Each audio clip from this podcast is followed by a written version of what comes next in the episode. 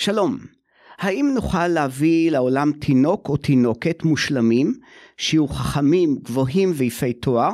מסתבר שאנחנו מתקרבים בקצב מהיר למצב הזה. אנחנו מארחים היום את דוקטור תומר זינגר, מנהל מערך הפריון וההפריה המלאכותית ברשת Northwell Health, שלה כ-30 בתי חולים. תומר משחק לפעמים באלוהים בכל מה שקשור להבאת ילדים לעולם. לדבריו, יש היום פתרונות כמעט לכל בעיית פוריות, וכל גבר או אישה שרוצים להביא ילד לעולם, יכולים לעשות זאת. יותר מכך, כבר היום ניתן לקבוע במעבדה את מין הילוד, ובעתיד נוכל להבטיח למשל שהתינוק המושלם לא יחלה בסרטן. אבל מסתבר שסביב הבאתו של התינוק המושלם יש הרבה בעיות אתיות שצריך להתמודד איתן. על כל אלה ועוד נדבר עם תומר. לי קוראים חיים אנדברקר והעורכת שלנו היא יולה בארי, והנה אנחנו יוצאים לדרך.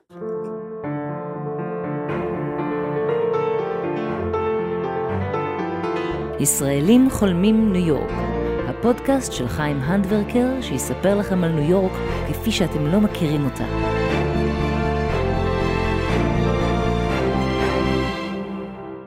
שלום תומר. היי חיים. תומר, אנחנו במלחמה, ואני שומע יותר ויותר ששואבים זרע מחיילים שנהרגו. מה קורה כאן? אמ, אפשר להבין את ה, גם את הרצון של המשפחה וגם אה, את, אה, השאיפה לסגירת מעגל ולהמשך אותה אה, שושלת של אותו חייל שנהרג. יש עם זה המון שאלות אתיות. טכנית זה מאוד מעשי.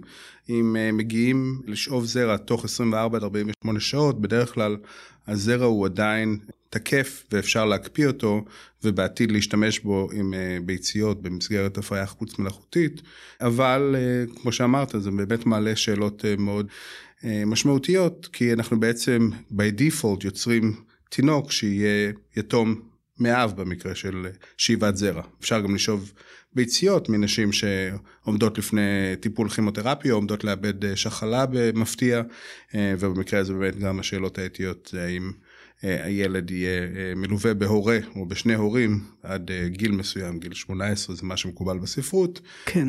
אז באמת שאלות אתיות, אז טכנית לעשות את זה אפשר.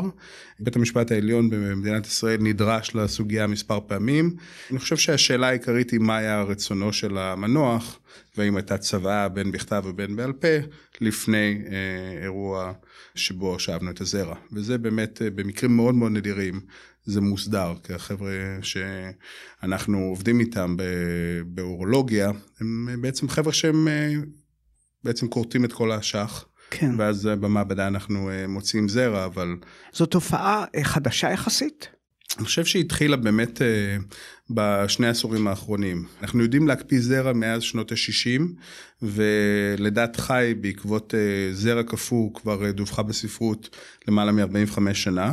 אה, אבל באמת להקפיא זרע ולהשתמש בו לצורך הפריה התחיל רק כשההפריות חוץ גופיות התחילו להיות אה, אפשריות וזה 1978 עם אה, לידת החי הראשונה באנגליה. ואני חושב שבאמת אנחנו רואים יותר ויותר מרכזים ש... אני מדבר עכשיו לגבי חיילים בישראל זה קורה יותר ויותר בשנים האחרונות, או שזה כבר קיים הרבה זמן? זה היה קיים גם לפני עשור. אני זוכר לפחות שני מקרים שהעלינו לדיון אצלנו, כי אה, הם לא אפשרו את זה בישראל ורצו לטוס לארצות הברית לעשות את זה. לנסות אולי באמת אה, מעבדה מחוץ לישראל, כי בישראל זה לא uh, התאפשר. ומאז שבית המשפט העליון נדרש לעניין, אז באמת uh, אנחנו רואים שמפעם לפעם יותר ויותר מקרים. אני uh, לא בטוח שזה משהו ש... יתאפשר בצורה יותר מסודרת. אני חושב שהמודעות תביא לכך שתהיינה יותר צוואות בכתב כן. לכל חייל שמתגייס, ואז אולי זה יאפשר איזושהי פתיחות. כי הרי אנחנו יוצרים הרבה עוברים לנשים חד-הוריות, כן. שבוחרות זרע אנונימי, אז הטיעון בעד הוא יהיה פה תינוק שיהיה לו תמיכה. סבים, סבתות ומשפחה מורחבת שיעזרו, ואולי זה עדיף מאשר אה, ילד שהוא אה, ללא כל תמיכה מצד אחד. כל העניין הזה גורם אצלי לצמרמורת, אני חייב להודות. בהחלט, בהחלט. כן. אני חושב שהתחום שלי בגדול הוא באמת תחום שהוא 50% רפואה ו-50% התמודדות יומיומית עם האלמנט הפסיכולוגי והאתי והנפשי של המטופלת. כן. ורופא טוב בתחום שלי הוא רופא שהוא קשוב לצרכים של אותה מטופלת, כן. ומבין גם מאיפה הבקשה או הדרישה הזאת מגיעה. כן, מה הפרוצדורה הכי נפוצה אצלכם היום אה, במעבדות שלכם? אה, אני חושב שבעבר זה היה הזרעה והיום אה, במדינת ניו יורק שהפכה להיות מה שנקרא mandate state שמאפשרת הפריות חוץ גופיות לכל מי שיש לו ביטוח מסודר באמת ה-IVF או הפריות חוץ גופיות הפכה להיות הרבה יותר פופולרית ודומיננטית ובכלל אני חושב שבגדול ההזרעה בגלל האחוז ההצלחה הנמוך שלה fallen out of favor מה שנקרא זה פחות ופחות יש דרישה לכך כמובן שמדובר בנשים יחידניות או נשים בנות אותו מין שצריכות רק בזרע שיוחדר לרחם אז הזרעה זה הטיפול הראשוני אבל בנשים בגיל יותר מאוחר או נשים עם חצימה חצוצרתית או נשים שיש להם רזרבה שחלתית נמוכה, האחוזים, אחוזי ההצלחה בהזרעה היא מאוד נמוכה ולכן אנחנו לרוב אה, נתקדם עם הפריה ולא הזרעה. האם אפשר לומר שהיום בעצם אפשר להתמודד כמעט עם כל בעיית פריון, אולי זה לא מושלם, לא בדרך מושלמת, אבל כל אחד יכול להעמיד צאצאים בדרך כזו או אחרת. אז אה, כן, התשובה בגדול היא כן, כי בעצם אנחנו כרופאי פריון יכולים להחליף כל איבר שהוא אחראי על תהליך ההפריה או תהליך היצירת עובר. אז אם אין זרע, אז יש לנו בנק זרע. אם אין ביצית, יש לנו תורמת ביציות או אה, בנק ביציות. אם אין רחם, יש לנו אם פונדקאית. Okay. כן. אה, אני רואה גברים בני אותו מין שנדרשים לתרומת אה, ביצית ופונדקאות. אני רואה גברים שאובחנו בסרטן ואין להם זרע. אני רואה נשים שהן בנות 47 ואין להם ביציות. אני רואה נשים שעברו כריתת רחם אחרי לידה מסובכת או אחרי סרטן. ו... כל שאלה של מה המטרה, האם המטרה היא אה, לחבוק ילד בכל מחיר, ואז במקרה הזה באמת יש פתרונות לכל הבעיות, או אם המטרה היא שיהיה ילד שהוא נוצר מזרעו של אותו אדם או מביציותיה של אותה אה, אישה, והאישה אה, רוצה להרות בעצמה וללדת ולחוות את חוויית הלידה, ואז כמובן יש את האתגרים ש... שמגיעים עם זה. אבל בגדול, כל משפחה, אם היא פתוחה לכל מיני פתרונות יצירתיים, יכולה להיכנס למחלקה ולצאת עם, אה, עם הריון מוצלח. כן, האם מדובר בתהליכים שהם תהליכים קשים? למשל אה, הפריה מלאכותית למשל או זה תהליך, זה בהחלט תהליך. זאת אומרת שאני רואה מטופלת ככה לייעוץ ראשוני, אנחנו עושים בירור ובודקים את החצוצרות, ובודקים את הרחם ובודקים את הזרע, ואז אם ההחלטה היא שהולכים להפריה חוץ גופית, המדובר בכשבועיים של זריקות תת-הוריות ומעקב די צמוד, אה, מעקב של ניטור זקיקים. אנחנו עושים אה, מאות אולטרסנים ביום, רק לוודא שהזמן הביוץ הוא נכון. אותה אישה במהלך השבועיים האלה נדרשת לפחות לחמש או שש אה, פגישות, במהלכם היא עוברת אולטרסן תהליך שהוא אה, חביב. אף אחד לא רוצה להגיע לראות בגיל 40-42, לראות רופא, ובמקום שיהיה שלום חנוך וכוס יין, הם צריכים אה, להיות, לשלב הרבה אנשי צוות בתהליך. אבל עם זאת, אה, מרבית המטופלות שעוברות את התהליך, עוברות אותו בצורה מאוד חלקה, וכל עוד אתה מכין אותם למה לצפות, אני חושב שבאמת התהליך הוא מאוד אה, מעשי, ו... נאמר קל יותר ממה שהוא היה בעבר. האם יש משהו שהיית מייעץ לבעל? כן, תראה, הבעל מגיע והוא uh, בהרבה מצבים, כ-30 עד 35 אחוז מהמקרים, יש מרכיב זכרי, מה שנקרא מייל פקטור, שהזרע הוא לא לחלוטין תקין, או בגלל אה, ריכוז או תנועתיות או ווליום אה, והוא מרגיש אה, לא נעים בכל התהליך שאשתו היא זאת שבאמת או בת הזוג עוברת זריקות וביקורים תכופים ושאיבה והרדמה.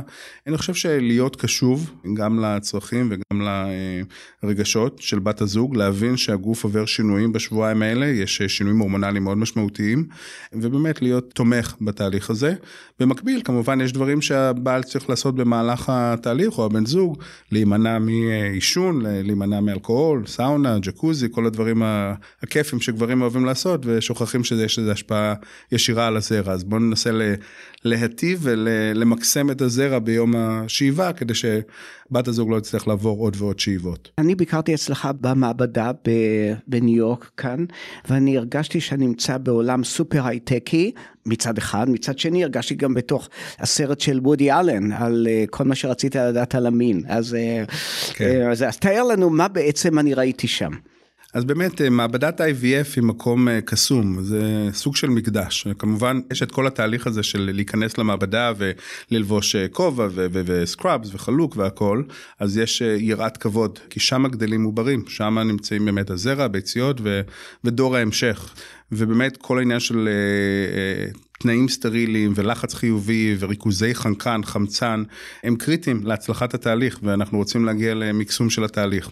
באמת יש הוד, uh, שזה בעצם איזשהו uh, מין תחנת עבודה שהיא סטרילית, יש לנו אינקובטורים שבהם גדלים uh, מאות ואלפי עוברים בכל שבוע או בכל חודש.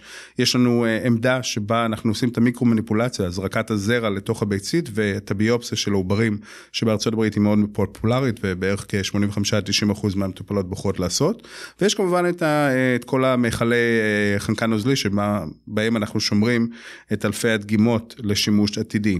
כל הדברים האלה הם תחת אה, בקרה מאוד מאוד אה, קפדנית, יש מצלמות, יש מדדי טמפרטורה, ריכוזי חמצן וחנקן כמו שאמרתי, ובאמת צריך להרגיש שאתה נמצא במקום שבו אין מקום לטעויות.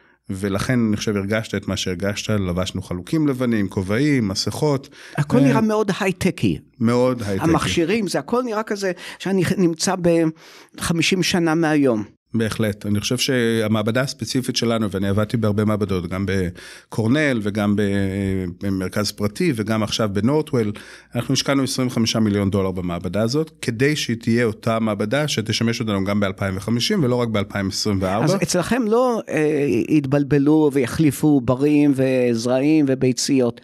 אצלכם דבר כזה לא קורה. תראה, תודה לאל, אני עושה את זה כבר 18 שנה וטרם נתקלתי במקרה כזה, אבל אני לא יכול להגיד שמקרים כאלה לא יכולים לקרות. אני יודע, בישראל זה קרה, אולי אתה לא נתקלת, אבל אני נתקלתי בישראל. אז זה, זה באמת מדווח בספרות, כן. במדינות שונות, ויש סיבות שונות למה זה קורה. יש הרבה מערכי הגנה כרגע שמקלים או מצמצמים את טעויות, אבל בכל מקום שיש בני אדם, בין אם זה טיסה מ-JFK לתל אביב, ובין אם זה כל דבר שאתה עושה ביום יום, כל עוד תלויים באנשים, אז יש מקום לטעויות.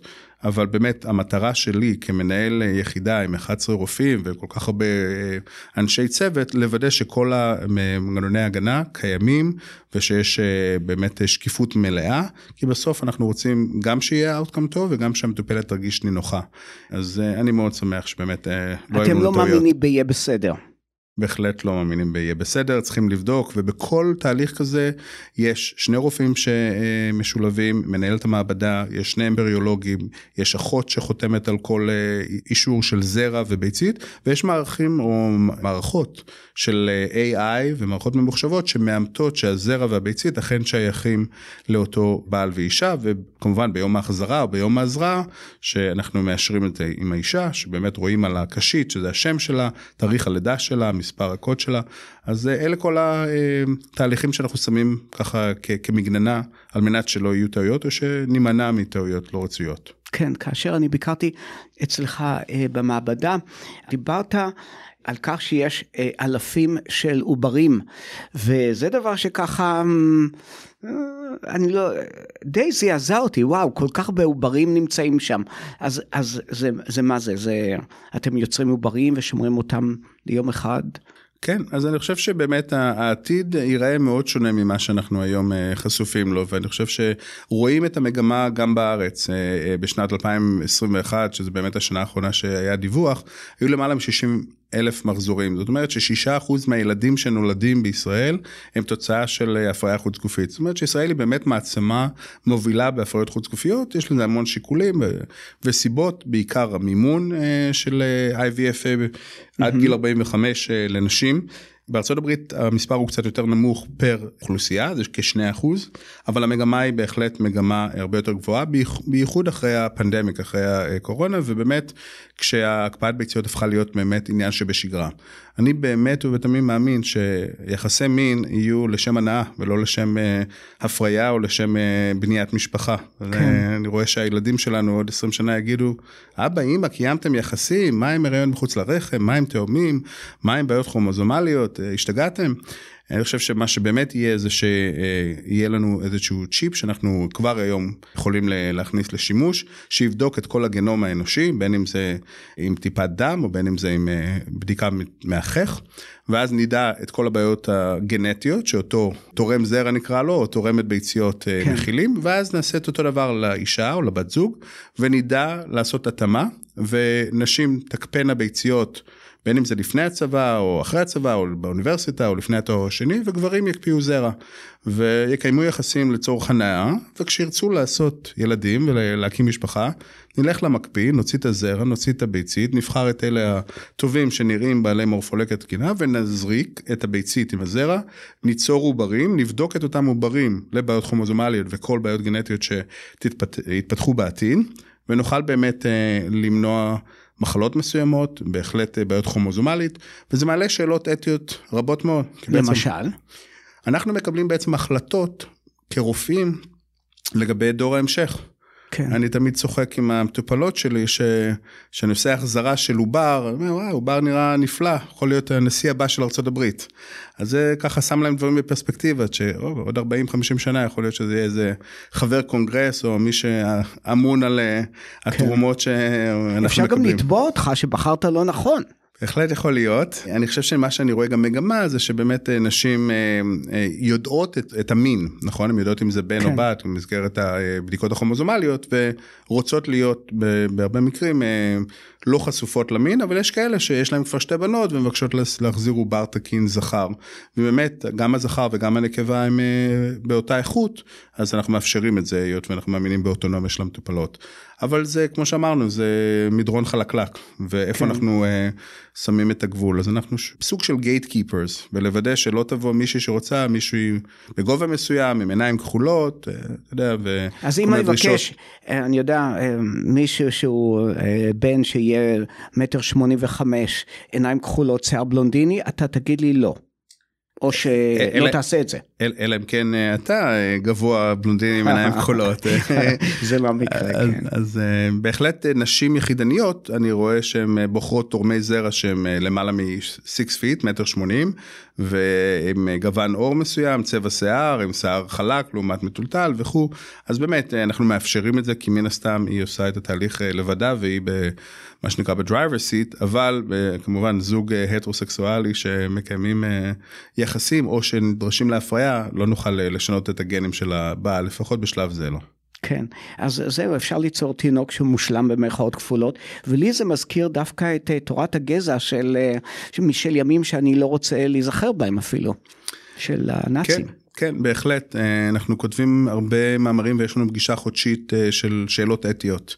למשל, היה לי זוג בני אותו מין מאוד מפורסמים פה בניו יורק בשבוע שעבר שראיתי, והם אה, מאוד התלהבו מתורמת ביציות מסוימת מיוטה, והם הגיעו לייעוץ, אומרים דוקטור זינגר, שמענו לך המון, אנחנו כבר מביאים איתנו את התורמת, התאהבנו בה אונליין, סוואנה שמה וכו', זה תורמת אנונימית, אבל בכל זאת הם מאוד התלהבו, ובדרך כן. כלל מתלהבים מהפיזיקס, ויצא ששניהם נשאים לאותו גן.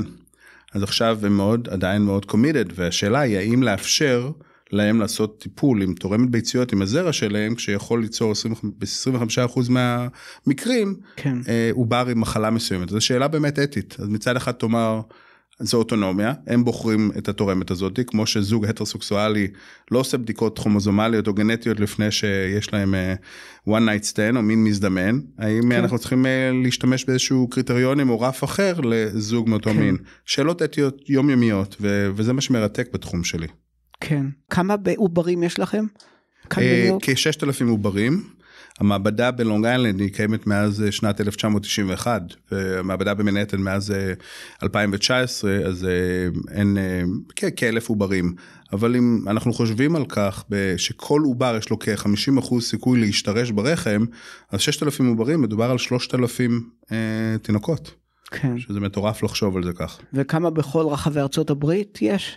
אה, מדובר על כבערך מיליון עוברים שהם מה שנקרא עודפים שמשפחות השאירו מאחוריהם אחרי שהשלימו את המשפחה שלהם ואם נאמר בצורה גסה 35% השתרשו כי לא כל המעבדות יש להם באמת את כל ה, אה, את הרמה הגבוהה של מרכז אקדמי אז מדובר בכ-400 אלף אה, בני אדם שפוטנציאלית אני תמיד צוחק עם אנשים, אה, בנות אותו מין או נשים יחידניות, שגברים כבר לא נדרשים. יש לנו כן. מספיק זרע למאה השנה הקרובים כן. מבחינת היכולת. דגימה אחת של גבר, של זרע, אנחנו יכולים לפצל אותה שלוש וארבע וחמש פעמים, ובטח אם עושים הפריה, אני צריך רק מספר זרעים ס- ספור.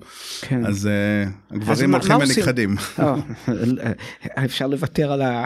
עלינו, כן. אה, אז בסדר, אז, אז אה, כמה שנים אתם שומרים את, ה... את הדגימות האלה, עוברים, או איך שאתה מגדיר את זה? אז האמת היא שבאמת הסתכלתי אתמול על, אה, על טופס ההסכמה להקפאה ויש שם כמה אה, אילוצים. אז קודם כל יש אילוץ אחד של אני מודעת לכך שהקפאתי עוברים עם בן זוגי או עם התורם זרע ואני רוצה לשמר אותו כל עוד אני משלמת. שזה לגיטימי זה אחד.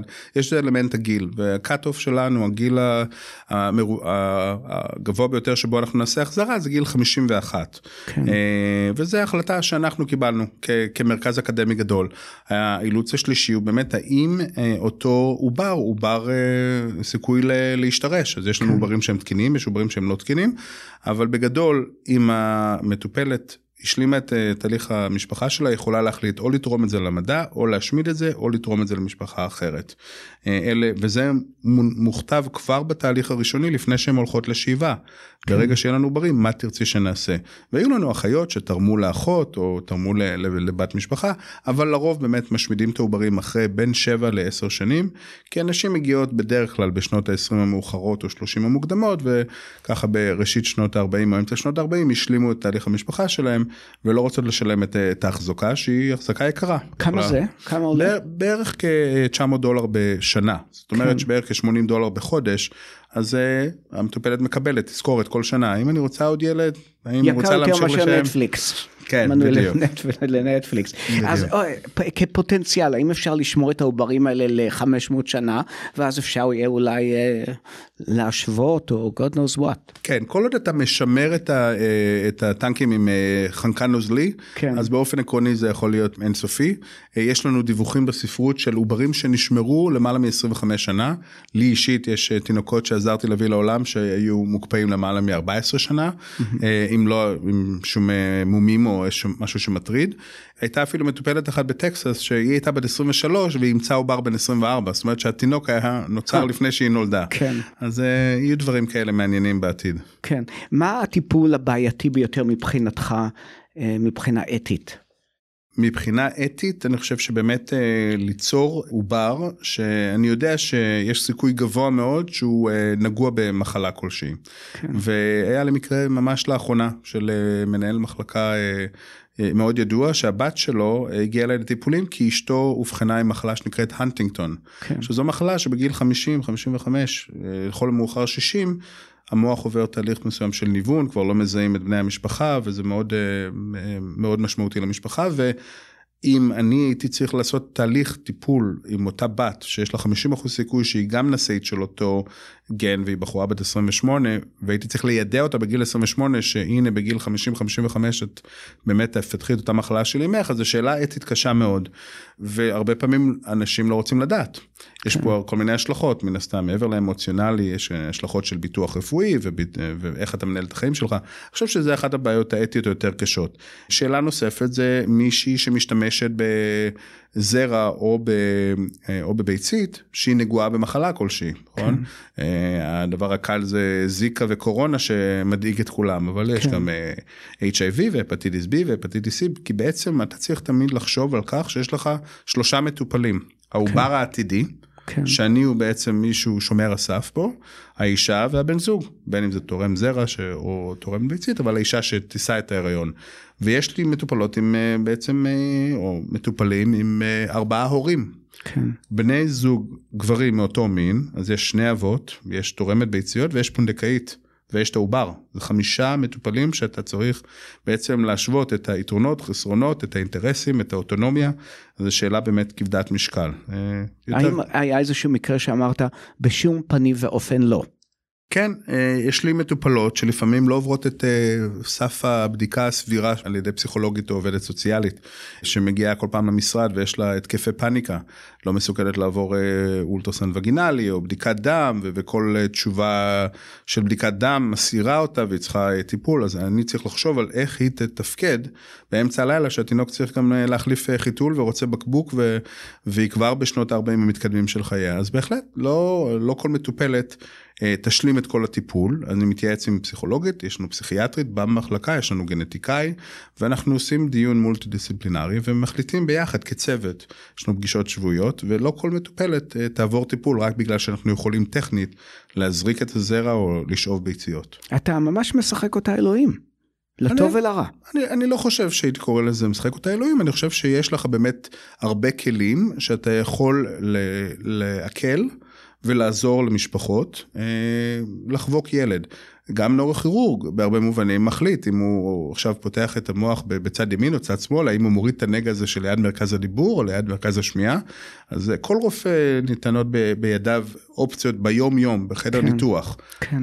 אני לא קורא לזה אלוהים, אני קורא לזה מישהו שבאמת מבין אה, את ההשלכות של מה שהוא עושה. ולצערי לא כל הרופאים הם באמת עם אותם סטנדרטים, אבל בהחלט אה, מרביתם כן. כן, אמ, אה, אז היום אפשר להבטיח שאם אני רוצה בן, אני אקבל בן, ואם אני ארצה בת, כן. אני אקבל בת. בהחלט. אין עם זה שום בעיה. כן. וזה לא מורכב. אם אתה מוכן לעבור מספיק מחזורים, תראה, אה, אה, לי יש שני, שני בנים ושתי בנות, ואני שמח שכך, אבל שאדם, הבן שלי בן התשע נולד, לא ידעתי אם זה הולך להיות בן או בת, כן. שמחתי, קצת כן. איזון כן. של ההורמונים, אבל... יכול להיות שתעשה מחזור עם אה, בת זוגתך וכל העוברים יהיו זכרים אני לא יכול לשנות את העובר ולהפוך אותו מזכר לנקבה אבל אם תתמיד כן. אתה תגיע בסוף לעובר אה, עם ה-46xx. כן. האם גם בישראל אה, מותר לקבוע את מן הילוד? לא, זה לא, לא חוקי בארץ לילד ראשון, שני, שלישי או רביעי, אבל אה, להבנתי, כשיש משפחה עם ארבעה ילדים בני אותו מין, בין אם זה ארבע בנות או כן. ארבעה בנים, אפילו כשאין בעיית פוריות, מדינה תשלם על טיפול של IVF ובדיקה כרומוזומלית של עוברים, על מנת לאזן את המשפחה. כן. דיברת על הקפאת ביציות לנשים צעירות. אני מבין שזו תופעה שהולכת וגדלה. ואני מניח שזה נובע מכך שנשים אה, נכנסות היום יותר מתמיד מהעבר לשוק העבודה, ובעצם הן רוצות להבטיח שיהיה להן אה, ילד בעתיד. כן. זה... אני חושב שיש כמה מגמות פה, בהחלט אתה צודק שהחלק הכי גדול במה שאני עושה היום, שגדל בצורה אקספוננציאלית בעשור האחרון, הוא הקפאת ביציות. זאת אומרת שבעצם נשים או שלא מוכנות להיריון, או שאין להם את הבן זוג המתאים, ולרוב יכולות לממן את זה, בוחרות להקפיא ביציות. זה הדבר הנכון לעשות ואני מאמין גדול בכך. המגמות הן, אחד, הטכנולוגיה התפתחה בצורה מדהימה. ב-2012 ה-American Society of Reproductive Medicine יצא בהצהרה שהקפאת ביציות היא יותר לא ניסיונית, ואני מספיק מבוגר להגיד לך שלפני כן, כשהייתי בקורנל, היינו מחתימים אותם על טופס הסכמה שאנחנו לא בטוחים אם זה יעבוד, אז uh, היום זה כבר לא המקרה. דבר שני זה באמת הביטוחים הרפואיים, התחילו לממן את זה, אז כמובן ברגע שזה יותר uh, ישים וממומן, אז נשים בוחרות לעשות את זה. והדבר השלישי הוא באמת, כמו שציינת, נשים פונות לשוק העבודה, הולכות לתואר ראשון, תואר שני, אני מטפל בהמון רופאים, המון רופאות, המון uh, מתמחים, מתמחות, והם באמת, יש להם uh, אופק של uh, 10 או 15 שנה של הכשרה, אז הן נכנסות כן. ללימודי רפואה בגיל 20, ויודעות ש by default הן תהיינה בנות 32-34 כשהן מסיימות את התהליך, וחלקן רוצות להתמיד, להתמיד באקדמיה ולהתמיד בקריירה, והתחלת המשפחה תהיה ב-34. אז הגיל הממוצע של הילד הראשון, והגיל הממוצע של נישואים בארצות הברית, עלה מאז 1980 עד 2021. מגיל 22 היום זה 29 אז אם אתה רק מתחתן ב-29 והילד הראשון מגיע בגיל 30 אז אם אתה רוצה שלושה ילדים אז באמת הילד השלישי הוא כבר בשלהי גיל ה-30 ואז יש סיכון של תסמונת דאון ובעיות כרומוזומליות והפלות וכו' כן. אז לכן אני חושב שזה מאוד מאוד חכם להקפיא ביציות. בשנות ה-20 והגיל הזה הולך וקטן. אם כשהתחלתי בתור מנהל של הקפאת הביציות במשך 7 שנים של כל המערך, אז רוב האנשים היו בנות 38, 39, 40, 41 שידעו שכרגע אין להם בן זוג וזה המקסימום שהם יכולות לעשות. היום אני רואה נשים בנות 27 ו-28 שפשוט רוצות לקחת את ככה עתידם בידם ולא להיות תלויות בגבר כזה או אחר, מה שנקרא מיסטר רייט, Mister Maybe. ובעצם הן מגיעות ל... ל second date שהם יודעות שיש להם 20 ביציות באמתחתן. כן. אני צוחק איתם שלא ללכת לדייט שלישי בלי של שלוח את הבחורצ'יק לעשות ספירת זרע אצלי, שנראה אם יש טעם בכלל אה, להתקדם לפגישה רביעית. כן, אז דיברת על ספירות זרע, ואני מבין שגם איכות הזרע של גברים לא מי יודע מה. זה נכון מאוד, ואני חושב שבאמת המחקרים היום מראים שבגלל אורח החיים המערבי, ובגלל uh, קרינה של פלאפונים, ובגלל תזונה uh, שהיא לא בריאה, ובגלל באמת הרבה ישיבה מול מסכים ומחשבים ופחות אה, פעילות גופנית. זה לא קשור לאתרי פורנו. זה בכלל לא קשור לאתרי okay. אוקיי. פורנו. מה שכן אנחנו רואים באמת ירידה הירידה היא בעיקר גם בריכוז גם בתנועתיות וגם במורפולוגיה בתצורה של כן. הזרע ואפילו ה-WHO, ה-World Health Organization, בעצם שינה את הקריטריונים וכל פעם מורידים את הרף לקבוע מה נורמלי. כי תחשוב שאם המדדים האלה בשנות ה-80 וה-90 היו ברף הרבה יותר גבוה, אה, אז מעט מאוד היו נחשבים כלא פוריים. היום, בגלל שזה הופך להיות עניין שבשגרה, השמנת יתר, עישון, אלכוהול וכו', אז בעצם הורידו את הרף, אז כדי לקרוא לפחות גברים לא נורמליים, אבל הלכה למעשה, ככל שהזרע יותר נמוך, הסיכוי להפלה יותר גבוה, הסיכוי לאי פוריות יותר גבוה, והצורך בהתערבות פרוצדורלית, בין אם זה הזרעה או הפריה, גדל. כן, אם יש סיבה אחת שאתה יכול להגיד לגברים, זו, מזה תיזהרו כדי לשמור על... uh, ריכוז גבוה של, uh, של הזרע. הייתי אומר שבעיקר עישון ואלכוהול, אה, בארצות הברית בעיית האלכוהול יותר גבוהה, אה, סמים היא בעיה יותר גבוהה מבארץ, אבל גם בארץ אנחנו רואים את זה. והדבר השלישי הוא באמת אה, עניין של תזונה נכונה. אלה שלושת הדברים בגדול. כן, ירקות, ירקות, ירקות, יעזרו לכם, כן. אמ, האם קרה שאתה בישרת בשורה לא טובה לאישה או לזוג שהם לא יוכלו להיכנס להיריון, ו, ובסופו של דבר כן הרו. אה, אני בטוח שהמקרים האלה קורים, אני אף פעם לא אומר, אתם לא יכולים להיכנס להיריון. זה לא, לא מונח שקיים בלקסיקון שלי, כמו שהתחלנו ואמרתי כן. שהכל שאלה של בעיני המתבונן, ו, כן. ותמיד הפתרון הוא, אוקיי, אני לא חושב שכדאי שנעשה עוד הפריות, כי עשית שלושה, ארבעה, שבעה, אחד עשר מחזורים, ואני חושב שבשלב הזה הסיכוי שלך להיכנס להיריון ב, עם אה, שלום חנוך וכוס יין הוא זהה למה שאני יכול להציע לך. אתה חוזר לשלום חנוך, אז זה... אחד האהובים שלי. זה הדבר שמדליק אותך, אוקיי. בדיוק. כן, ו... תמשיך. ואני חושב שבשלב הזה אנחנו מדברים על אה, פתרונות יצירתיים ולפעמים הם יעזבו את המשרד והם ילכו יעשו עוד שלושה מחזורים ומפעם לפעם המחזור הזה יצליח כי בכל כן. זאת מדובר באחוז שניים שלושה כשמדובר במישהי בת 44 עם זרע נמוך אה, של בעלה ועם רחם שרירני אבל אני פשוט אומר שבשלב הזה. הסיכוי שלך להרות הוא זהה למה שיש לך בחדר המיטות ולכן אני לא חושב שכדאי שנרדים אותך וניתן לך זריקות וכו' אבל uh, המקרים האלה קורים יום יום אבל אף פעם אני לא אמר לזוג אתם לא יכולים להיכנס להיריון. Uh, אני מכיר uh, זוג שאמרו להם שהם לא יוכלו להרות והם אימצו ילדה ואחרי ו... זה נכנסו להיריון ספונטנית. כן, כן. זהו, וזה קורה ממה? אני חושב, אני חושב שחלק מהעניין הוא באמת אה, עניין של אה, גם חרדה, גם לחץ, גם מתח, ותחשוב שבמהלך התהליכים בצורה פרדוקסלית, אני אומר לאנשים, כי אנחנו שמים אה, אולטרסאונד טרנס וגינלי ומשתמשים בקונדום ככה סטרילי, והרבה פעמים משתמשים בגלולות כדי להסדיר מחזור או להסדיר את התהליך, אני אומר, כדי להיכנס להיריון במשרד שלנו, אנחנו נצטרך להשתמש בגלולות ובקונדומים. כן. אז הן תמיד צוחקות, אבל כשאתה מפסיק את כל התהליך הזה, ואני אומר להם, אוקיי, עכשיו זה הזמן לחופשה בארובה או במיאמי או ב... הלחץ יורד, הן יודעות שיש להם איזושהי תוכנית של עוד חודשיים שלושה עושים טיפול עם דוקטור זיגר, חוזרים לניו יורק, והפלא ופלא, כן. ככה ספר טוב, כוס יין, שלום חנוך. שלום חנוך, כן. ואז זה קורה והן חוזרות ושולחות לי טקסט עם אה, מקלון אה, חיוך אה, על רקע השקיעה בארובה. כן. עושה רושם שאתה עובד הרבה מאוד שעות כי המוס... אתה לא כל כך מעודכן במוסיקה וזה בסדר. כן, כן זה נכון.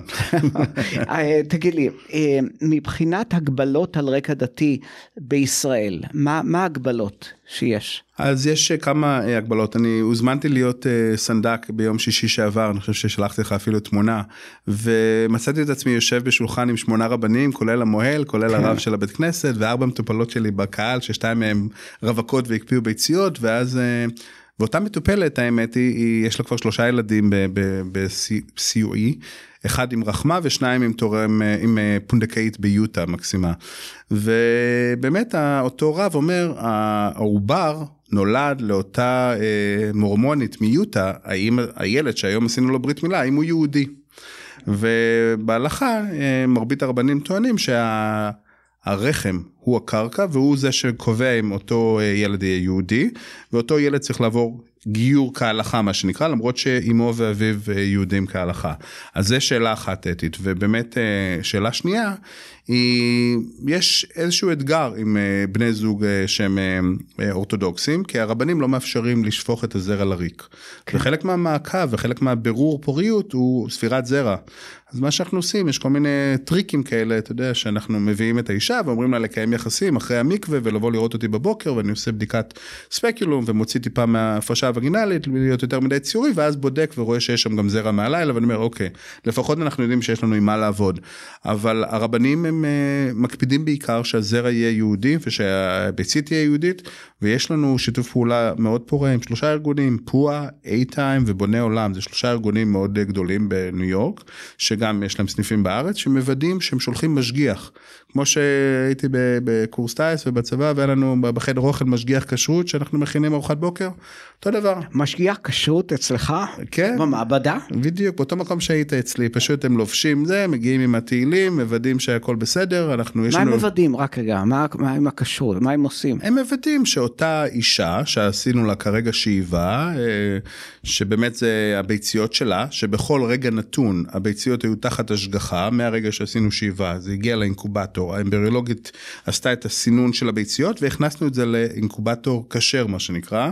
ואותו אינקובטור ננעל עם מדבקה שאם אתה פותח את אותו אינקובטור זה יכול באמת להחליף צבעים ואם היא מגיעה למחרת ומישהו פתח את זה אז אנחנו יודעים שהמקרה פסול אז זה אחד ושתיים כשאנחנו מזריקים את הזרע לוודא שהזרע שאותו גבר נתן בחדר האיסוף זרע הוא של אה, יוסי ושהביציות הן של בתיה ובאמת יצרנו אה, ילד יהודי. מבחינתי זה הקלה כי בנוסף לאמבריולוגים ובנוסף לרופא ולאחיות יש לנו גם אה, משגיח ואף פעם לא מזיק להגיד תפילה טובה. זה כמו במטבח במסעדה נשמע לי באמת. כן כן אנחנו יודעים מה מה זה כמו צ'ול אתה יודע מה אתה מכניס אתה לא יודע מה יצא.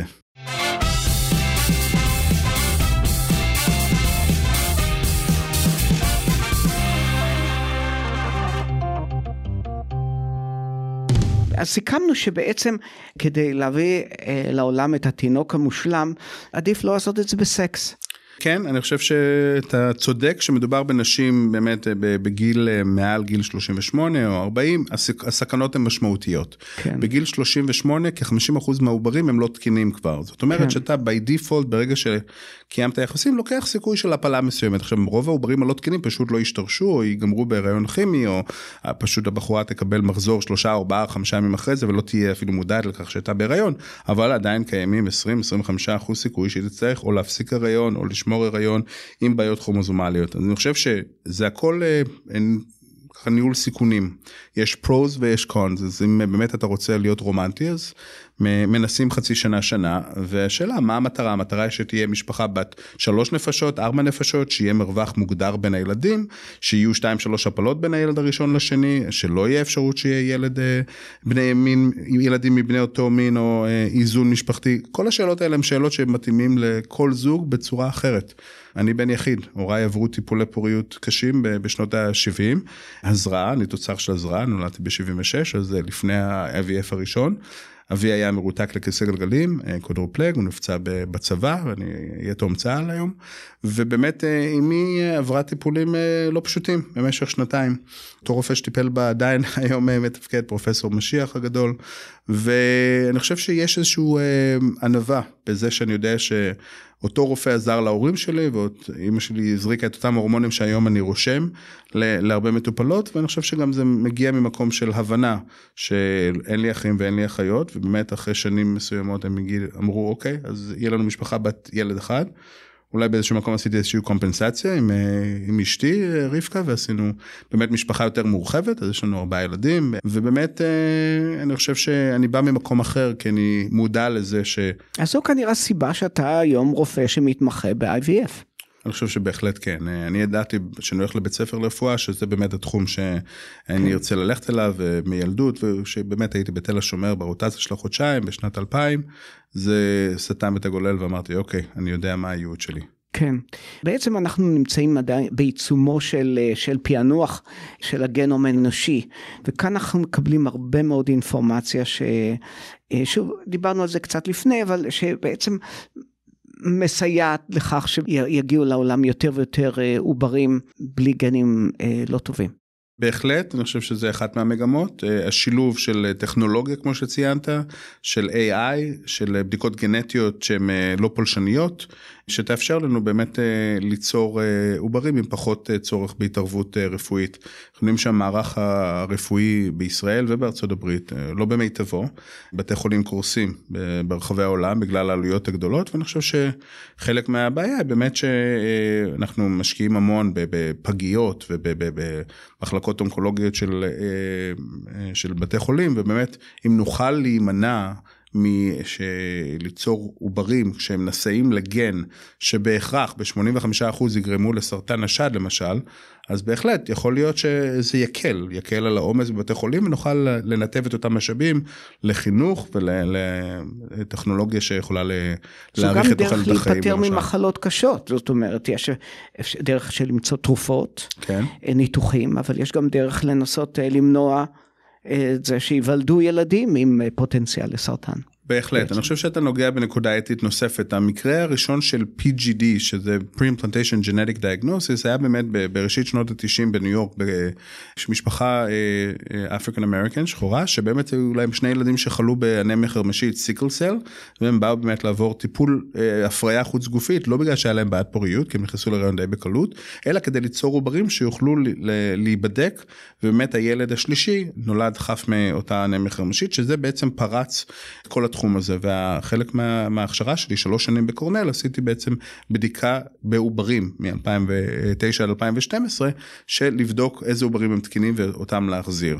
כיהודים אשכנזיים שסובלים מהרבה גנים uh, במשפחה אני יכול להגיד לך שיש עשרות גנים ואותם גנים יכולים לגרום למחלות מאוד קשות אז ממחלה קלה של גושה דרך Tay-Sachs דרך, uh, דרך cystic uh, fibrosis ומחלות אחרות ואם אנחנו יכולים ב-25% מאותם זוגות שהם נשאים נשאים להימנע מאותה מחלה עם cystic uh, fibrosis אני חושב שזה הקלה גם לזוג גם לדור ההמשך וגם לאותם רופאים ולמערכות הבריאות שמטפלות בהם. אבל שוב אתה נוגע בנושא אתי.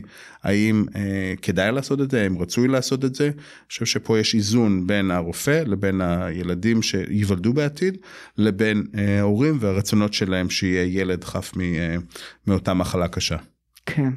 אמ, בביקור שלי במעבדה שלך, אתה רואה, זה השפיע עליי מאוד. סיפרת לי על מקרה שילדה הזדקקה למח עצמות, ואז אה, ההורים החליטו להביא ילד נוסף בשביל התרומה.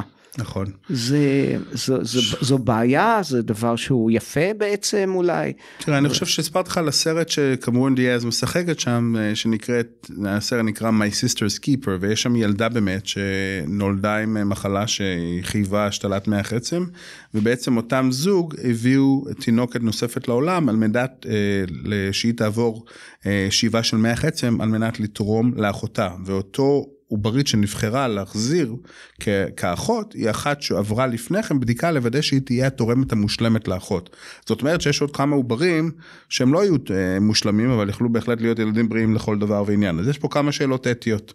השאלה של אה, אותה אחות שככה אה, נוצרה לצורך צלתה של אחותה זה כן. משקל כן. עצום והיא מן הסתם לא, לא הייתה חלק מההחלטה הזאת והיא תובעת את ההורים במסגרת הסרט הזה.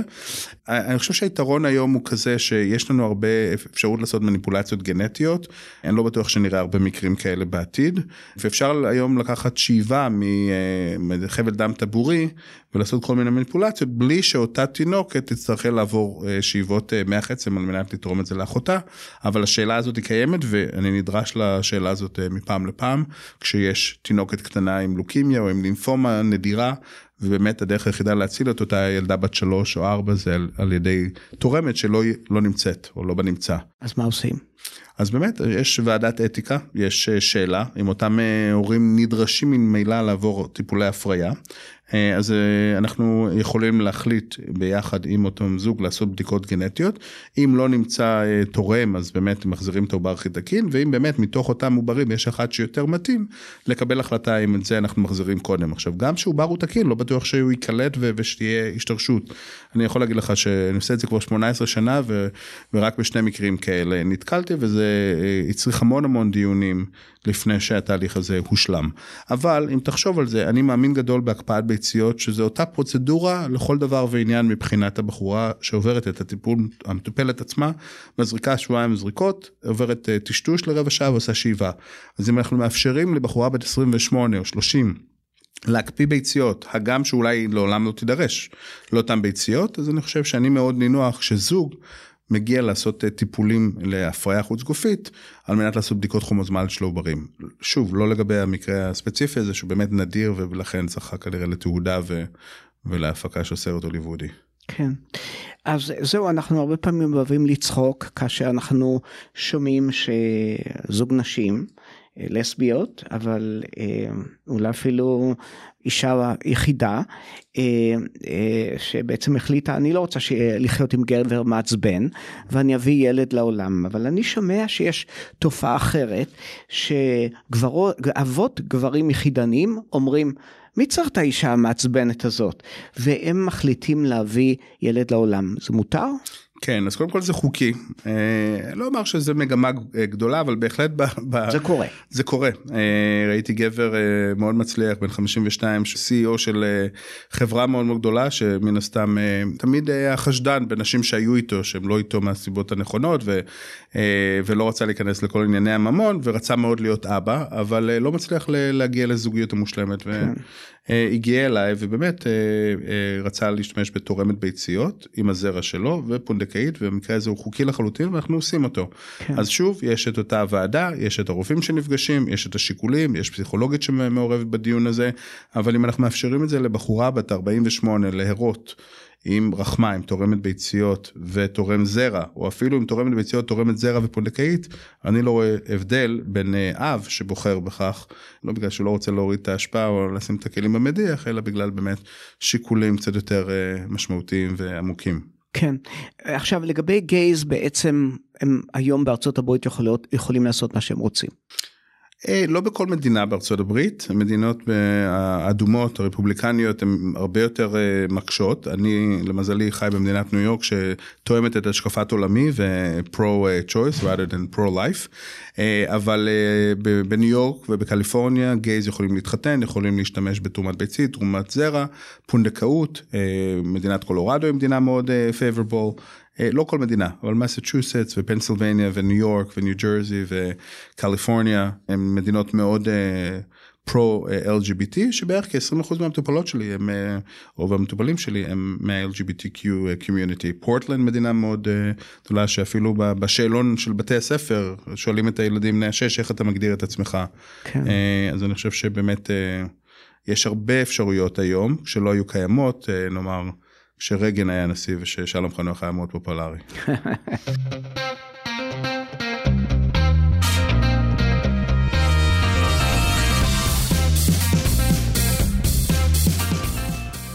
אה, תומר, אתה הזכרת את הפסיכולוגית שיש לכם, וגם יצא לי לפגוש אותה בביקור במעבדה, ומה הבעיות אה, הגדולות שהיא מתמודדת מולן? אז אה, זו שאלה מאוד מעניינת כי יש לנו באמת שתי פסיכולוגיות ופסיכיאטרית והיום דיברתי עם אה, אותה פסיכיאטרית לגבי מטופלת שהיה לה התקף פאניקה היום במסגרת אולטרסן מים פשוט שעוד לפני שהוא התחלנו בכלל והיא אם יחידנית. אז אני חושב שהנושאים העיקריים הם באמת בשימוש בתרומת ביצית תרומת זרע או בפונדקאות שזה מה שנקרא third party. אתה משתמש בעוד מישהו שמעורב בתהליך. אז באמת לוודא שגם האינטרסים של אותו בן אדם נשמרים וגם שאותו בן אדם נותן את, ה, את הסכמתו לתהליך רצונו החופשי, תורם זרע או תורם ביצית או נושא את ההיריון, ולוודא שאותה אם או אותה, אותם זוג מודעים להשלכות כשאותו ילד יגיע לגיל 12, 13 18 וישאל אמא, אבא, למה השתמשתם בפונדקאית ולמה השתמשתם בתורם לביציות או תורמת זרע. זה שאלה אחת. שאלה שנייה זה באמת, יש לי הרבה נשים עם הפלות חוזרות, והפלות חוזרות הן אה, באמת מאוד אה, נפוצות לצערנו, מהרבה שיקולים, שרירנים, השמנת יתר, מחלות גנטיות, בעיות רירית, אה, זיהומים וכו', וזה לוקח באמת משקל מאוד מאוד כבד במערך הזוגיות, ומשפחות שיכולות להיהרס אחרי 2-3 הפלות ומתחילים לחשוב האם זה באמת הדבר הנכון, ואני חושב שחשוב מאוד ללוות את אותם, אז יש לנו קבוצת תמיכה ויש לנו את הפסיכולוגיות שנפגשים איתם על בסיס או שבועי או פעמיים בחודש. אז הפלות חוזרות דיברנו על זה, דיברנו על אותם נשים יחד, יחד, יחידניות. יש לנו נשים שעברו postpartum depression, שזה אחד מהמחקרים שכתבתי שבאמת עברו כל כך הרבה תהליכי הפריות שהיו כל כך מוכווני מטרה ובסוף הגיעו לקתרזיס הזה ונכנסו להיריון וילדו והפלא ופלא מיד לאחר הלידה יש איזה נפילת מתח והם בעצם לא חשבו על כל התהליך עד תומו, הם כל כך היו אה, מוכווני מטרה שהם לא הבינו מה זה אומר להיות עכשיו אה, חסר שינה ולהיות אחראי לאדם, ובאמת אנחנו רואים את זה יותר בנשים עם בעיות פוריות, נשים בגיל יותר מאוחר או נשים יחידניות שעושות את כל התהליך הזה לבד, רק תתאר לעצמך אם חד הורית עם שניים או שלושה ילדים שגם אה, מאוד מצליחה בעבודה שלה, רופאה או אחות או פסיכולוגית או what have you, אז יש המון המון אספקט אה, נפשי ואם אתה לא נותן את הדעת על הנושא הזה כבר בראשית הדרך, אתה תיתקל בבעיות ואני חושב שהרגישות שם היא חשובה כבר בדיון הראשון. אני חושב שמאוד מאוד חשוב להעלות את הדברים, להציף אותם, וכמו שאני מטפל בנשים עם סרטן, שזה עוד נושא שאני שולח לטיפול פסיכולוגי או לפחות לייעוץ, יש לי בחורות צעירות עם סרטן השד או לימפומה או לוקימיה שמגיעות להקפיא ביציות לפני שהן עוברות טיפולי כימותרפיה. וא', לפעמים הפרוגנוזה היא לא מאוד מאוד טובה. זאת אומרת שיכול להיות שתוחלת החיים של אותה בחורה צעירה היא שנה וחצי או שנתיים. נו, אז מה אה, תעשה? אז השאלה היא באמת אוטונומיה לעומת, אה, לעומת באמת הרצון שלי שהיא תעבור את התהליך הזה בהקדם ולא תדחה את הכימותרפיה, את הקרינה. אז השאלה היא שאלה קשה וזה תלוי ב state של המחלה, איזה סוג סרטן, מערבים פסיכולוג, מערבים את הרופא המטפל, האונקולוג ואת המשפחה, ולמרבית המקרים זה באמת, אה, תודה לאל, בנשים צעירות שיש פרוגנוזה טובה, כי זה סרטן השד שהוא הנפוץ, אבל בנשים שהם עם לוקימיה קשה או לימפומה קשה או סרטן במוח, שהפרוגנוזה היא לא אה, טובה, אז אנחנו הרבה פעמים אומרים, אה, לצערנו אנחנו לא נעשה את זה, כי זה יקטין את הסיכויים שלך לשרוד. ולתת לך עכשיו שבועיים הורמונים וזריקות ועם כל הסיכונים שכרוכים בעיכוב של הטיפול הרפואי, אה, הם לא הדבר שמומלץ על ידי האורקולוג שלך. את יכולה לפתח כריש דם בגלל שיש לך גם סרטן וגם את אה, מוגבלת בתנועה וגם את מזריקה הורמונים וכו'. אז יש הרבה הרבה שיקולים. התפקיד שלי הוא באמת להציג את האפשרויות, להיות הקווטרבק מה שנקרא ולתאם אה, את הטיפול הרפואי יחד עם הפסיכולוגית ולנסות לייעץ כמיטב יכולתי. האם אני צודק תמיד? לא, אבל אני צריך גם להרגיש נוח עם עצמי וללכת לישון בלילה שלא סיכנתי את אותה בחורה צעירה רק בגלל שהיא רצה שיהיה לה 10 או 12 ביציות במקפיא כדי לאפשר לה להתמודד עם המחלה. כי אני מאמין גדול שיש לך ביציות או זרע לפני, לפני הטיפול, זה נותן המון תקווה ונותן יכולת להתמודד עם אותה מחלה כי אתה כבר חושב על השלב הבא. אני אהיה בריא ואני אהיה הורה ויהיה לי ילדים ואני כבר אה, אחרי המחלה, אה, וזה נותן המון המון כוח. מה אתה עושה במקרה של זוג שמגיע לטיפול ואתם רואים שמערכת היחסים שלהם בעייתית? אתה נוגע בנקודה מאוד מאוד נפוצה, אני אפילו היום ראיתי זוג שאתה ממש מצליח לראות שהאישה מאוד מאוד מצליחה ו- ומשגשגת ומנהלת בנק גדול פה בניו יורק וה- והבעל הוא ממש overbearing ותחשוב על התפקיד של הבן זוג הגברי בתהליך הזה הוא בערך חמש דקות לפעמים זה אפילו פחות. כמעט זרע בדיקת דם ואידיאלית תמיכה ואתה רואה שהמערכת היחסים היא לא אידיאלית אז הרבה פעמים אתה מנסה בעדינות למצוא איזשהו יכולת להשחיל טיפול פסיכולוגי כזה או אחר שנית אה, אתה עושה בירור. קצת יותר ארוך כדי לראות האם זה will declare itself. אה, והרבה פעמים יש לי מטופלות שעושות טיפולים מקפיאות עוברים ואנחנו נקפיא את העוברים ונגיד חבר'ה בואו אה, נחכה כמה חודשים אין לחץ עכשיו. אני יודע שאתם בני 38 או 40 אבל בואו תעברו על, ה, על היחסים כי אני רואה שיש מתח ולהחזיר את העוברים, להחזיר מתי שתהיו מוכנים. ואז ברגע שיש פה את העוברים התקינים, ופה היתרון של הבדיקות הכרומוזומליות של העוברים, הם יודעים שיש להם שני נקבות ושלושה זכרים במקפיא, זה מוריד את הלחץ של אולי לא יהיו לנו ילדים. כי הרבה פעמים המתח הזה נובע מתוך זה שבן זוג אחד רוצה ילדים והשני לא רוצה ילדים. כן. מגיעים אליכם אה, מישראל לטיפולים, למה? מכמה סיבות, באמת ציינת את אה, בני זוג מאותו המין, אז אה, אה, גברים הומואים שרוצים באמת תרומת ביצית ורוצים פונדקאות, שהרבה יותר קל לעשות את זה פה, נשים בנות אותו מין, לסביות שרוצות להשתמש אחת בביציותיה של האחרת, בנות משפחה שרוצות לתרום אחת לשנייה, ובחירת מין הילוד, ונשים שרוצות לתרום ביציות, וכשהן תורמות ביציות אצלי במערך הן מקבלות עשרת אלפים דולר פר תרומה, ואם זה שש שאיבות, שש תרומות שמוכרות ומורשות על ידי FDA, זה 60 אלף דולר, וזה יכול לממן להם את הלימודים אה, באוניברסיטת אה, הרווארד או קורנל, או, או כאלה שקצת אה, יותר פרו-ישראל בימים אלו, או באמת להבדיל מאותם אולי עשרת אלפים שקל שהן מקבלות בבתי חולים בישראל. אז אלה בעיקר, יש עניין של ניתוחים מסוימים שאנחנו עושים פה, ניתוחי היסטורוסקופיה מסוימים, וש... שבאמת אה, לא כל אחד יכולה להיכנס אה, לתור מוקדם ואצלנו יש זמינות למחרת. אז הן מגיעות לשבוע, ישנות במלון, עושים את הפרוצדורה, אם זה רחם שרירני או רחם עם איזשהו ספטום מחיצתי, וחוזרות לארץ והורות שם.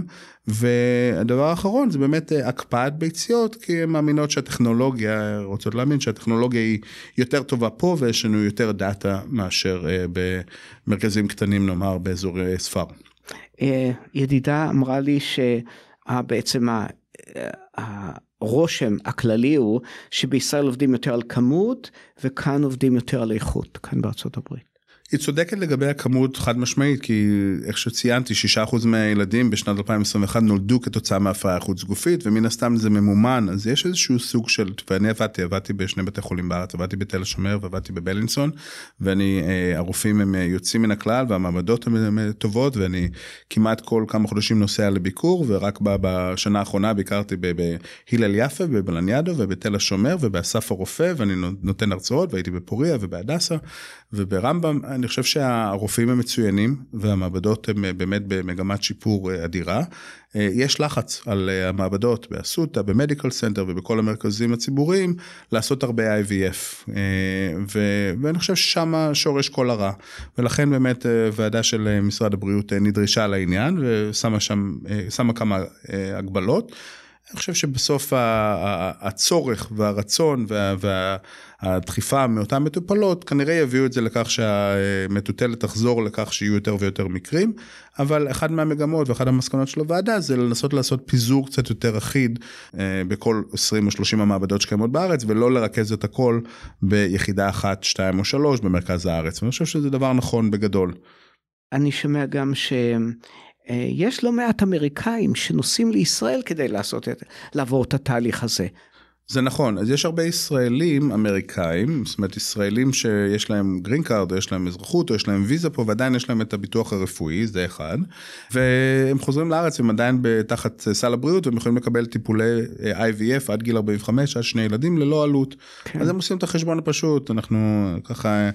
נעשה, נשכב אצל אה, חמתי על הספה ונלך לאחד בתי החולים ו, ומשרד הבריאות ישלם על זה ובמילא אני עובד remote ו telehealth ואינטל וכו'.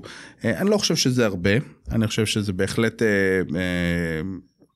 מספרים די נמוכים, אבל כן, יש לנו כ-300 אלף ישראלים ב tri-state פה, בניו יורק, ניו ג'רזי, פנסילבניה, הם נוסעים ממילא לראש השנה, פסח וכו', אז למה לא להאריך בעוד שבוע וגם לעשות שאיבה על הדרך אצל הרופאים המצוינים בארץ. אבל אה, אמריקאים פר סה שהם לא ישראלים ואין להם שום זיקה לישראל, זה לא משהו שהוא כן. מאוד מאוד נפוץ, זה נדיר. כן. אמ, אה, תומר, אתה מאותם רופאים שכאשר מגיעים לכאן ישראלים שלא קשורים ולא מכירים את אה, המערכת הרפואית כאן, אה, הם בסופו של דבר מגיעים אליך ואתה מפנה אותם לרופאים. כאן זה דבר וולונטרי לחלוטין, אבל אני יודע שאתה עושה את זה. כן. אני, תראה, אני זוכר שאני באתי לפה בשנת 2005, ומנהל המחלקה שלי היה ישראלי ופתח את הדרך, ומנהל המחלקה של הפריון ב... קורנל, זאב רוזנווקס, שהוא המנטור שלי, גם היה ישראלי, ו... ומייקל דיבון בלנוקס היל וזאב רוזנווקס, בקורנל ולאחר מכן אבנר הרשלג בנורת'וול היו ישראלים שהיו מאוד מוכשרים ועדיין היום מאוד מוכשרים אני בקשר עם שלושתם והם פתחו את הדרך ולהם מישהו פתח את הדרך ואני חושב שזה מאוד מאוד חשוב אה, לזכור מהיכן אתה בא ולאן אתה הולך במיוחד בימים קשים אלו שאיבדנו אה, אלפי אה, אה, מטובי בנינו למעלה מ-1400 הרוגים והחטופים שאמן יחזרו בקרוב. אני חושב שהשליחות הזאת אה, הפכה להיות אפילו יותר אה, מובהקת. הייתי מנהל תוכנית התמחות ובמשך שמונה שנים הכשרתי 32 גינקולוגים ומיילדים ואני אומר שמהטובים במתמחיי היו המתמחים הישראלים שהבאתי שלמדו בהדסה בבאר שבע בסקלר איפה שאני למדתי ובטכניון ותמיד היה שאלה רגע הוא מנהל הוא סגן מנהל מחלקה והוא מנהל תוכנית התמחות מה זה הוא מביא את הישראלים האלה. אלה שבאמת הבאנו היו יחידי סגולה ומרביתם היום תופסים תפקידי מפתח. ואני תמיד אומר כישראלי, יהודי, ציוני, אני חושב שזה חשוב מאוד שיבואו לפה, ירכשו ידע ויחזרו לישראל וזה גורם לי גאווה גדולה. אתמול דיברתי עם אחד המתמחים שלי שהוא בהלל יפה עושה גניקו אונקולוגיה ועוד אחד ברמב"ם שעושה אה, אה, לפרסקופיה וזה גורם לי גאווה כי אני מרגיש שתרמתי ואם אני רואה 50-60 מטופלות בניו יורק וכל אחד מהחבר'ה האלה רואה עוד 50-60 מטופלות בחיפה, ברחובות, ברמת השרון, אז נגענו באלפי מטופלות ביום וסייענו להם עם הידע. כן, באופן כללי גם בניו יורק עצמה יש כאן לא מעט רופאים ישראלים שעוסקים במיילדות. ב, זה נכון. ב, ב, ב, בתחום שלך כמובן. נכון. זאת אומרת משום מה הם נמשכים ל, ל, ל, לתחום שלך. אני חושב שבאמת אה, בגדול מבחינה אה, סוציאלית חברתית אנחנו כישראלים זה פרו ילודה נכון אם אתה מסתכל בהשוואה מספר ילדים ממוצע למשפחה בישראל לעומת אה, יפן וגרמניה ושוויץ אז כמובן שהממוצע הוא למעלה משלושה ילדים לעומת 0.7 או 0.9 במדינות שציינתי אנחנו גדלים מתוך אווירה שאתה יודע אנחנו רוצים להגדיל את האוכלוסייה היהודית ויש רק 13 מיליון יהודים בעולם ו, וכך. ננצח וגם אה, אני רואה את זה בנשים שמתחתנות ומיד אה, שלושה חודשים אין תינוק יש לחץ ומתחילות כבר לדבר על טיפולי כן, פוריות. כן ומעדיפות גם רופא ישראלי בדרך כלל. זה נכון כי יותר קל להגיד זקיק מאשר פלקול. זה, זה נכון.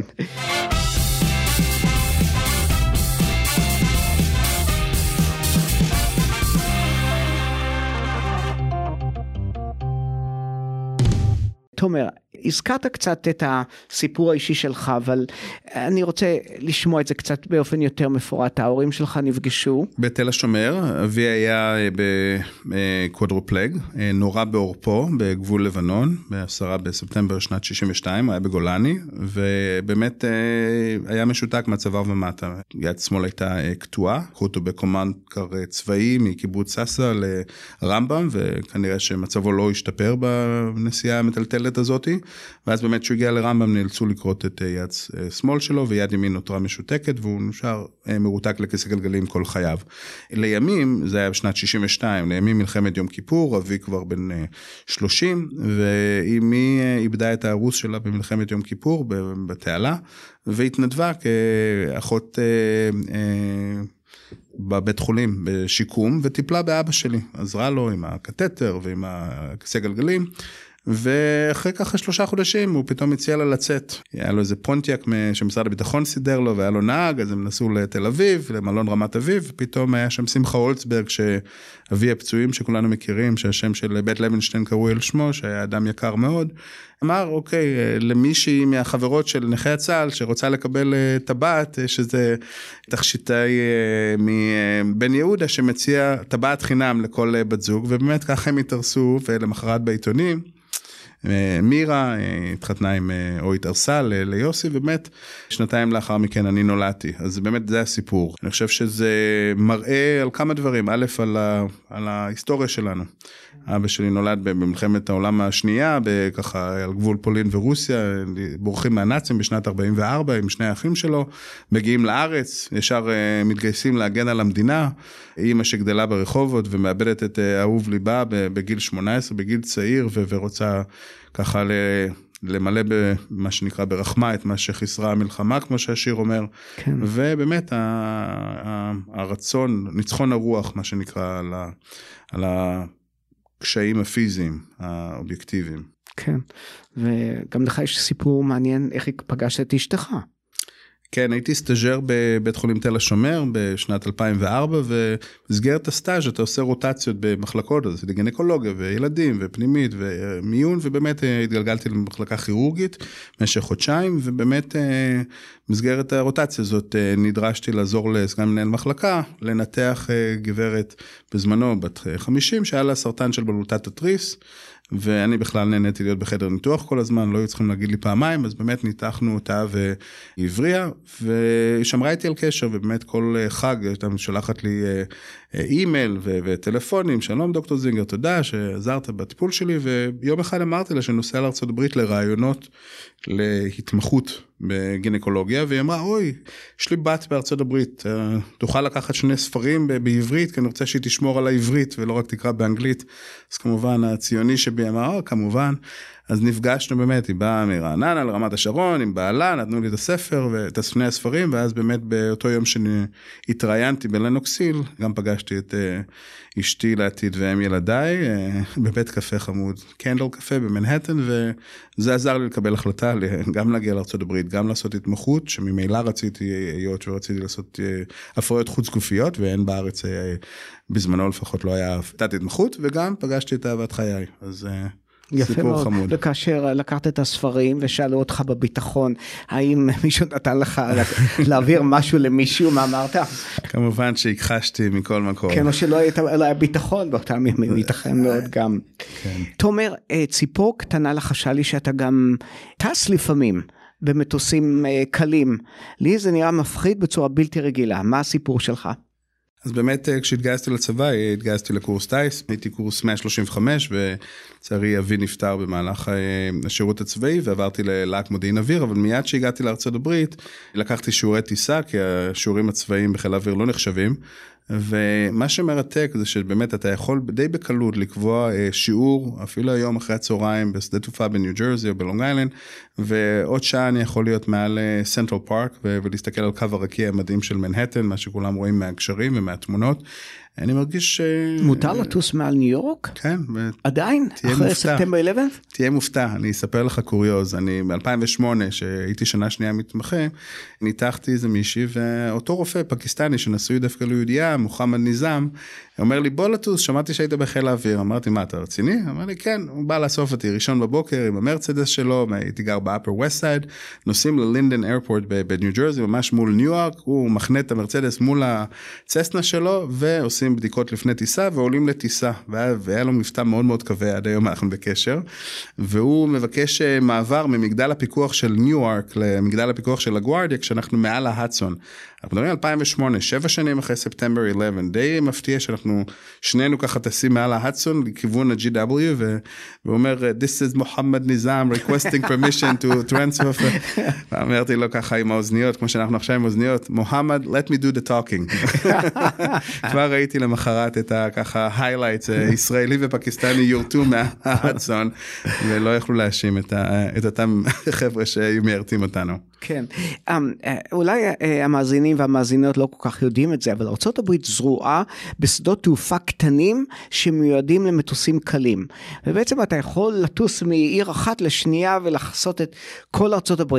לי המטוסים האלה נראים מפחידים, אני לא יודע אם אני יכולתי לסמוך על הטייסים האלה, אה, אין, אין הרבה תאונות אני חושב.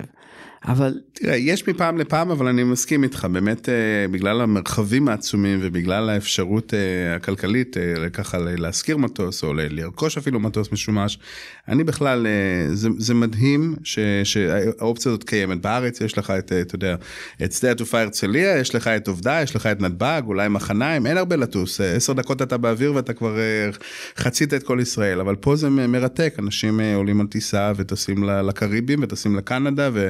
הולכים לארוחת ערב באיזשהו מקום וחוזרים אה, מיד למחרת הביתה. זה מרתק. אני אפילו שטיילתי בדרום אמריקה, בברזיל וארגנטינה ובאסיה, תמיד אה, שילבתי איכשהו טיסות, אה, אפילו אני זוכר טיסה אחת מבואנוס איירס לארץ האש, שזו טיסה די ממושכת, זה חוצים את כל ארגנטינה. במקום לטוס עם uh, טיסה סדורה, ככה התנדבתי uh, לטוס עם uh, חיל האוויר הארגנטינאי, עם איזה סטודנט, ורק אני ואימא שלו והמדריך, וחוצים ככה את העיר, את, את המדינה, וכל איזה חצי שעה צריכים לנחות ולהמריא. אז זה uh, לא חוויה uh, כן. נפוצה, אבל היה כיף מאוד. כן, אני מבחינתי מעדיף בואינג 787-900, זה מה שאני מעדיף. עם נטפליקס, כן. כן. עם אוקיי. שלום חנוך. כן, ושלום חנוך כמובן, מנגן ברקע, אם זה לאל, כן. כמה טוב שבאת הביתה. כן. אוקיי, תומר, תודה רבה לך, היית נהדר. אה, תודה גם לכם המאזינות והמאזינים שהקשבתם. נחזור אליכם בשבוע הבא, ובתקווה לימים טובים יותר, ולהרבה תינוקות חדשים, בריאים, גם אם זה בא בדרך הטבע וגם אם זה לא כל כך בדרך הטבע, הכל טוב מבחינתי. שוב אמן. תודה ולהתראות. תודה רבה חיים, נהניתי מאוד.